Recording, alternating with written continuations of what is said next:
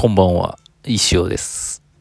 5月20日木曜日19時37分、窓を10センチ開けたカースタジオからお送りしております。今日石尾タイムお休みです今言うなって話ですけど、雨なんでねっていうかね、ちょっと子供の塾があって、ちょっと送り迎えしなきゃいけないんでって、今ちょっとこう迎えに行くギリギリの時間を使って収録しております。もう梅雨入りですからね、大変ですよ。なんか今からすごい雨が強くなってね、こっちの岐阜の方ってどうなっちゃうんでしょうかっていう感じですけど、まあいいや。今日はねまあこまごまとした仕事をしつつ、クラファンのね進めなきゃなっていうことでね、考えてて、どうしようかな、言ってもいいか。私結構サプライズ好きなんでね、あんまりネタを先に言いたくはないんですけど、いいや言っちゃって、和太鼓が欲しいなって思ってまして、何に使うかはちょっと詳しく言わないでおこうか。和太鼓欲しいなってこういろいろ検索すると、普通に価値が高いわけですよ。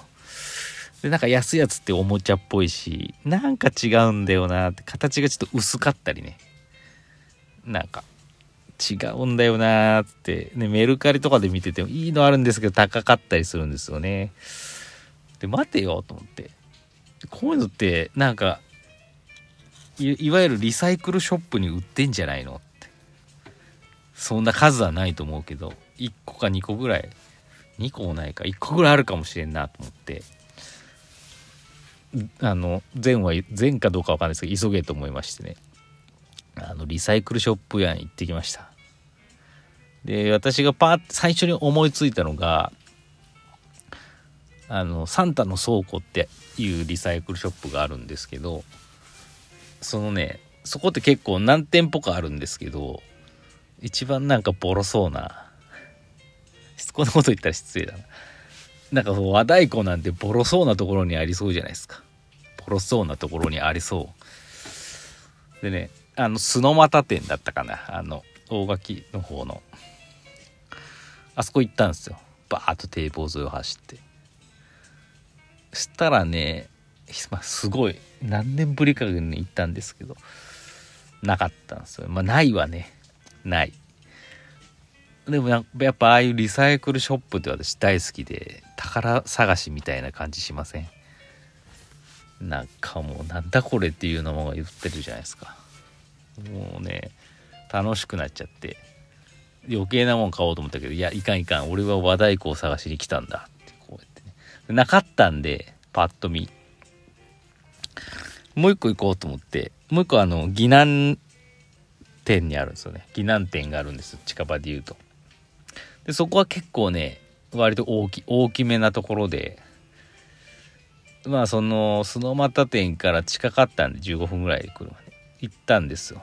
で、やっぱここは綺麗だなと思いながらいろいろ見てて、楽器コーナー行って、ギターとかも見てて、ギターのエフェクターとか欲しいなと、でも微妙に高いなって思いながら見てて、ふっとこう目を下げたらですね、あったんすよ、和太鼓が。あるみたいな。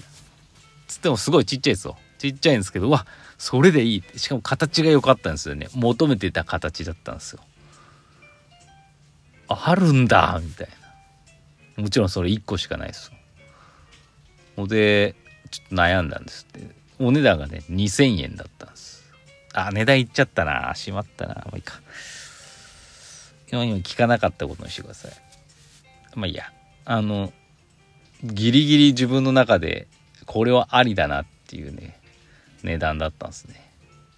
ですごい迷って、とりあえずこんなんね、今この店内にいるお客でこの和太鼓を狙ってるのは自分以外絶対いないだろうと思って、特に取り置きすることもあるんです。店内ブラブラ見てて、いろいろ見てて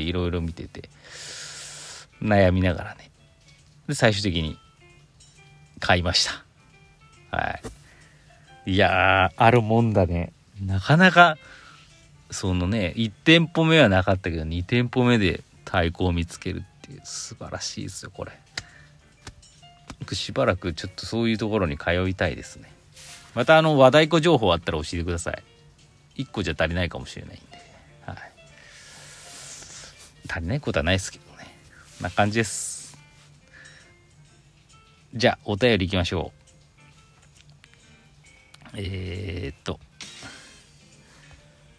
くにくにのコーナー。くにくに、まずくにくにから。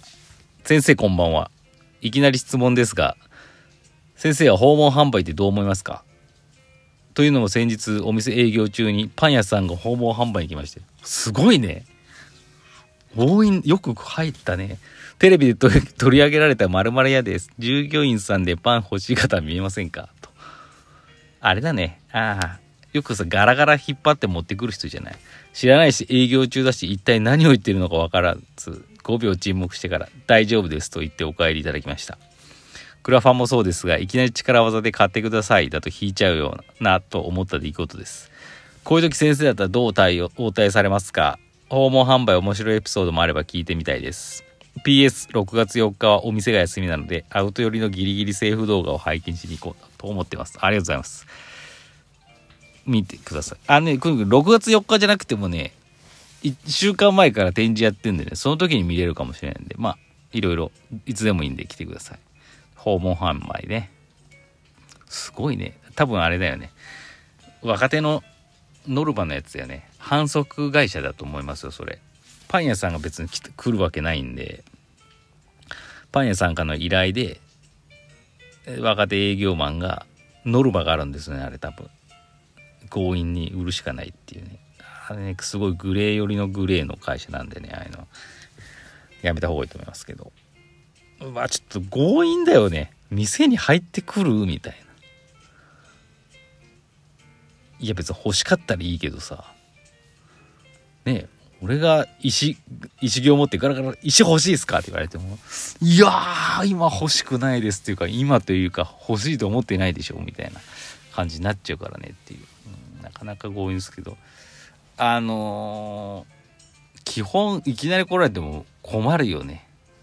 ただすっごい面白かったらいいけど、そんな面白いもんって訪問販売するほどする必要ないですからね。よっぽど何か売りにくいものじゃないと訪問販売しないですから。私絶対断りますね。昨日もピンポーンつって家何つったらやっぱ保険屋なんですよね。ってしかもまあ絶対2人で来るんですよね。もう何々保険ですって言った瞬間にいらないですっつって閉めるって。まあ、別にしょうがないですからね、いらないんだもん。あっちも勝手におい欲しいって来て、ね、こっちもいらねえって、なんかちょっと一見冷たい対応に見えるかもしれないけど、ウィンウィンじゃないけど、イーブンな対応だと思いますよ。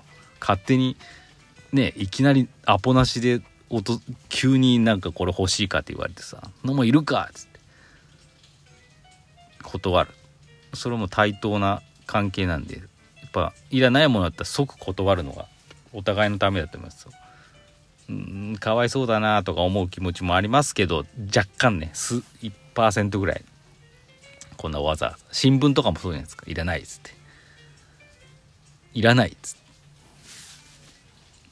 てもう断るっていう時間がね、もったいない。そうそうで、最近真剣ゼミもね、やっぱもう毎週じゃない、ちょっと言い過ぎかもしれないけど、いつもポストに入るんです。なんか入りませんかみたいな DM いらねえなって、絶対入んねえのに。でこの前電話がかかってきて、いろいろ送ってますけど見てますでしょうかみたいな。あ、今チャンスだと思って、いや見てなくて、実は絶対に真剣ゼミさん入らないんで申し訳ないですけど郵送止めていただけますかって言ったら、あ、かしこまりました、このいただいたお電話でそのような対応させていただきます。やっぱ慣れてるんでしょうね。止めていただいて、あ、これは良かったなって思ってます。そういう感じかな。ちょっと答えになってないかもしれんけど、まあとにかく断るっていうのが、普通にもういらないですっていう、なんか怒りとかも込み上げてくるじゃん。やっぱ何営業中に入ってきとんじゃんっていうね、思いますよね。思うはぁって言いたいのをこらえて、あ、もう本当大丈夫、くにぐにの大丈夫ですが多分正解だったと思います。それ以上いらない、いらないので結構です、結構ですって言うと、まあいいや、大丈夫ですって言って帰らすのが一番だと思います。はい、こんな感じですかね。まあ時間ちょっと少ないですけど、もう一つ読みますか。レディオネームケイカーアラカンスさんからいただきました。磯井先生、こんばんは。梅雨の時期ですね。雨が降ると石に染みて色が深くなりますよね。まだ時間あるかな。あと1分ぐらいあるや。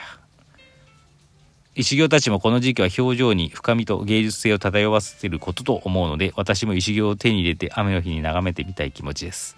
絶対だな。質問ですが、田植えの時期になりましたが、田植えの経験ありますか？です。よろしくどうぞ。田植えの経験ですか。そうっすね、ありません。